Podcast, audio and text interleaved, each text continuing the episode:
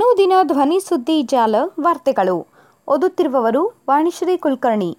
ವಾರ್ತೆಗಳ ಮುಖ್ಯಾಂಶಗಳು. ಧರ್ಮ ಸಂಸತ್ ಬಗ್ಗೆ ಸುಪ್ರೀಂ ಕಿಡಿ.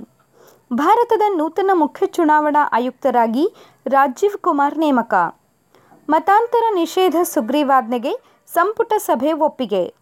ಪರಿಷತ್ನ ನಾಲ್ಕು ಸ್ಥಾನಗಳ ಚುನಾವಣೆಗೆ ದಿನಾಂಕ ಘೋಷಣೆ. ವಾರ್ತೆಗಳ ವಿವರ. ಧರ್ಮ ಸಂಸತ್ ಬಗ್ಗೆ ಸುಪ್ರೀಂ ಕಿಡಿ.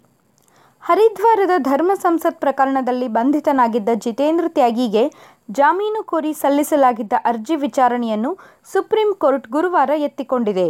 ಈ ವೇಳೆ ನ್ಯಾಯಮೂರ್ತಿಗಳಾದ ಅಜಯ್ ರಸ್ತೋಗಿ ಮತ್ತು ವಿಕ್ರಮ್ ನಾಥ್ ಅವರನ್ನು ಒಳಗೊಂಡ ಪೀಠವು ತ್ಯಾಗಿ ಪರ ವಕೀಲ ಸಿದ್ಧಾರ್ಥ್ ಲೂತ್ರಾ ಅವರಿಗೆ ಧರ್ಮ ಸಂಸತ್ ಎಂದರೇನು ಎಂದು ಪ್ರಶ್ನಿಸಿತು. ಧಾರ್ಮಿಕ ಕಾರ್ಯಕ್ರಮಗಳ ಮೂಲಕ ದ್ವೇಷಪೂರಿತ ಭಾಷಣಗಳನ್ನು ಮಾಡಲಾಗುತ್ತಿದೆ ಎಂದು ಸುಪ್ರೀಂ ಕೋರ್ಟ್ ಅಸಮಾಧಾನ ವ್ಯಕ್ತಪಡಿಸಿತು. ಧರ್ಮ ಸಂಸತ್ನಂತಹ ಕಾರ್ಯಕ್ರಮಗಳು ನೆಮ್ಮದಿಯ ವಾತಾವರಣವನ್ನು ಹಾಳು ಮಾಡುತ್ತಿವೆ ಎಂದು ಸುಪ್ರೀಂ ಕೋರ್ಟ್ ಕಿಡಿಕಾರಿತು.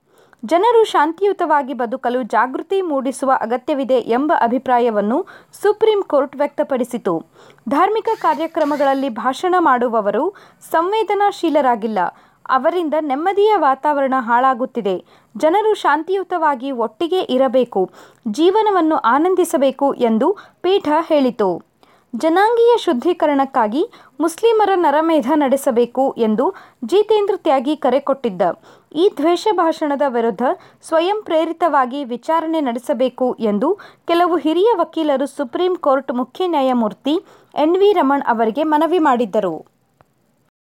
ಮತಾಂತರ ನಿಷೇಧ ಸುಗ್ರೀವಾಜ್ಞೆಗೆ ಸಂಪುಟ ಸಭೆ ಒಪ್ಪಿಗೆ. ಕರ್ನಾಟಕ ಧಾರ್ಮಿಕ ಸ್ವಾತಂತ್ರ್ಯ ಹಕ್ಕು ಸಂರಕ್ಷಣಾ ಮತಾಂತರ ನಿಷೇಧ ಮಸೂದೆಯನ್ನು ಸುಗ್ರೀವಾಜ್ಞೆ ಮೂಲಕ ಜಾರಿಗೊಳಿಸುವ ಪ್ರಸ್ತಾವಕ್ಕೆ ಗುರುವಾರ ನಡೆದ ಸಂಪುಟ ಸಭೆಯಲ್ಲಿ ಒಪ್ಪಿಗೆ ನೀಡಲಾಗಿದೆ. ಎರಡು ಸಾವಿರದ ಇಪ್ಪತ್ತೊಂದರ ಡಿಸೆಂಬರ್ನಲ್ಲಿ ಬೆಳಗಾವಿಯಲ್ಲಿ ನಡೆದ ವಿಧಾನಮಂಡಲ ಅಧಿವೇಶನದಲ್ಲಿ ಈ ಮಸೂದೆಯನ್ನು ಸಿದ್ಧಪಡಿಸಲಾಗಿತ್ತು. ವಿಧಾನಸಭೆಯ ಒಪ್ಪಿಗೆ ದೊರಕಿದ್ದ ಮಸೂದೆಯನ್ನು ವಿಧಾನ ಪರಿಷತ್ತಿನಲ್ಲಿ ಮಂಡಿಸಿ ಒಪ್ಪಿಗೆ ಪಡೆಯಲು ಸರ್ಕಾರಕ್ಕೆ ಸಾಧ್ಯವಾಗಿರಲಿಲ್ಲ. ಈಗ ಸುಗ್ರೀವಾಜ್ಞೆ ಮೂಲಕ ಅದನ್ನು ಜಾರಿಗೊಳಿಸಲು ತೀರ್ಮಾನಿಸಲಾಗಿದೆ. ಸಂಪುಟ ಸಭೆಯ ಬಳಿಕ ಪತ್ರಿಕಾಗೋಷ್ಠಿಯಲ್ಲಿ ವಿವರ ನೀಡಿದ ಕಾನೂನು ಸಚಿವ ಜೆ ಸಿ ಮಾಧುಸ್ವಾಮಿ, ಸುಗ್ರೀವಾಜ್ಞೆ ರೂಪದಲ್ಲಿ ಮತಾಂತರ ನಿಷೇಧ ಮಸೂದೆ ಜಾರಿಗೆ ಬರಲಿದೆ. ವಿಧಾನಮಂಡಲದ ಮುಂಬರುವ ಅಧಿವೇಶನದಲ್ಲಿ ಮಸೂದೆಗೆ ವಿಧಾನ ಪರಿಷತ್ ಒಪ್ಪಿಗೆ ಪಡೆಯಲಾಗುವುದು ಎಂದರು. ಭಾರತದ ನೂತನ ಮುಖ್ಯ ಚುನಾವಣಾ ಆಯುಕ್ತರಾಗಿ ರಾಜೀವ್ ಕುಮಾರ್ ನೇಮಕ. ಭಾರತದ ನೂತನ ಮುಖ್ಯ ಚುನಾವಣಾ ಆಯುಕ್ತರಾಗಿ ರಾಜೀವ್ ಕುಮಾರ್ ಅವರನ್ನು ಗುರುವಾರ ನೇಮಕ ಮಾಡಲಾಗಿದೆ. ಈ ಬಗ್ಗೆ ಕೇಂದ್ರ ಕಾನೂನು ಸಚಿವ ಕಿರಣ್ ರಿಜಿಜು ಅವರು ತಮ್ಮ ಟ್ವಿಟರ್ ಖಾತೆಯಲ್ಲಿ ಮಾಹಿತಿ ಹಂಚಿಕೊಂಡಿದ್ದಾರೆ. ಹಾಲಿ ಮುಖ್ಯ ಚುನಾವಣಾ ಆಯುಕ್ತ ಸುಶೀಲ್ ಚಂದ್ರ ಅವರ ಅಧಿಕಾರ ಮೇ ಹದಿನಾಲ್ಕರಂದು ಕೊನೆಗೊಳ್ಳಲಿದೆ. ಇವರ ಸ್ಥಾನಕ್ಕೆ ರಾಜೀವ್ ಕುಮಾರ್ ಅವರನ್ನು ನೇಮಿಸಲಾಗಿದೆ. ಮೇ ಹದಿನೈದರಂದು ರಾಜೀವ್ ಕುಮಾರ್ ಅಧಿಕಾರ ವಹಿಸಿಕೊಳ್ಳಲಿದ್ದಾರೆ ಎಂದು ಸಚಿವರು ಮಾಹಿತಿ ನೀಡಿದ್ದಾರೆ. ಕಾನೂನು ಸಚಿವಾಲಯ ಹೊರಡಿಸಿದ ಮೇ ಹನ್ನೆರಡರ ಅಧಿಸೂಚನೆಯ ಪ್ರಕಾರ ಸಂವಿಧಾನದ ಮುನ್ನೂರ ಇಪ್ಪತ್ನಾಲ್ಕನೆಯ ವಿಧಿಯ ಷರತ್ತು ಎರಡರ ಅನುಸಾರವಾಗಿ ರಾಷ್ಟ್ರಪತಿ ರಾಮನಾಥ್ ಕೋವಿಂದ್ ಅವರು ಈ ನೇಮಕಾತಿ ಮಾಡಿದ್ದಾರೆ.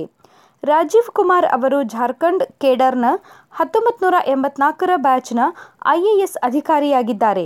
ಅವರು ಎರಡು ಸಾವಿರದ ಇಪ್ಪತ್ತರಲ್ಲಿ ಭಾರತ ಚುನಾವಣಾ ಆಯೋಗದ ಆಯುಕ್ತರಾಗಿ ಅಧಿಕಾರ ವಹಿಸಿಕೊಂಡಿದ್ದರು. ಇದಕ್ಕೂ ಮುನ್ನ ಅವರು ಸಾರ್ವಜನಿಕ ಉದ್ಯಮಗಳ ಮಂಡಳಿ, ಜಾರ್ಖಂಡ್ ಆಡಳಿತಾತ್ಮಕ ಸೇವೆ ಕೇಂದ್ರ ಹಣಕಾಸು ಸಚಿವಾಲಯದ ಪ್ರಮುಖ ಹುದ್ದೆಗಳಲ್ಲಿ ಕೆಲಸ ಮಾಡಿದ್ದಾರೆ. ರಾಜೀವ್ ಕುಮಾರ್ ಅವರು ಹತ್ತೊಂಬತ್ತು ನೂರ ಅರವತ್ತರಲ್ಲಿ ಜಾರ್ಖಂಡ್ ರಾಜ್ಯದಲ್ಲಿ ಜನಿಸಿದರು. ಅವರು ಬಿಎಸ್ಸಿ ಎಲ್ಎಲ್ಬಿ ಹಾಗೂ ಪಿಜಿಡಿಎಂ ಪದವಿ ಪಡೆದಿದ್ದಾರೆ. ಪರಿಷತ್ನ ನಾಲ್ಕು ಸ್ಥಾನಗಳ ಚುನಾವಣೆಗೆ ದಿನಾಂಕ ಘೋಷಣೆ. ರಾಜ್ಯ ವಿಧಾನ ಪರಿಷತ್ನ ನಾಲ್ಕು ಸ್ಥಾನಗಳ ಚುನಾವಣೆಗೆ ವೇಳಾಪಟ್ಟಿ ಪ್ರಕಟಗೊಂಡಿದೆ.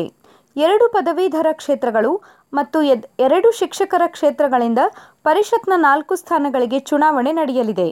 ಜೂನ್ ಹದಿಮೂರರಂದು ಮತದಾನ ನಡೆಯಲಿದ್ದು, ಜೂನ್ ಹದಿನೈದರಂದು ಫಲಿತಾಂಶ ಪ್ರಕಟವಾಗಲಿದೆ ಎಂದು ಚುನಾವಣಾ ಆಯೋಗವು ಗುರುವಾರ ತಿಳಿಸಿದೆ. ಪರಿಷತ್ ಸಭಾಪತಿ ಬಸವರಾಜ್ ಹೊರಟ್ಟಿ ಕೆಟಿ ಶ್ರೀಕಂಠೇಗೌಡ, ಹನುಮಂತ್ ನಿರಾಣಿ ಅರುಣ್ ಶಹಪೂರ್ ಅವರು ಸದಸ್ಯತ್ವ ಜುಲೈ ನಾಲ್ಕಕ್ಕೆ ಅಂತ್ಯಗೊಳ್ಳಲಿದೆ. ಆತ್ಮೀಯ ಕೇಳುಗರೆ, ಪ್ರತಿದಿನ ಮಹತ್ವದ ಸುದ್ದಿಗಳನ್ನು ಕೇಳಿ ನಮ್ಮನ್ನು ಸಾಮಾಜಿಕ ಜಾಲತಾಣಗಳಲ್ಲಿ ಗುರುತಿಸಿಕೊಳ್ಳಿರಿ.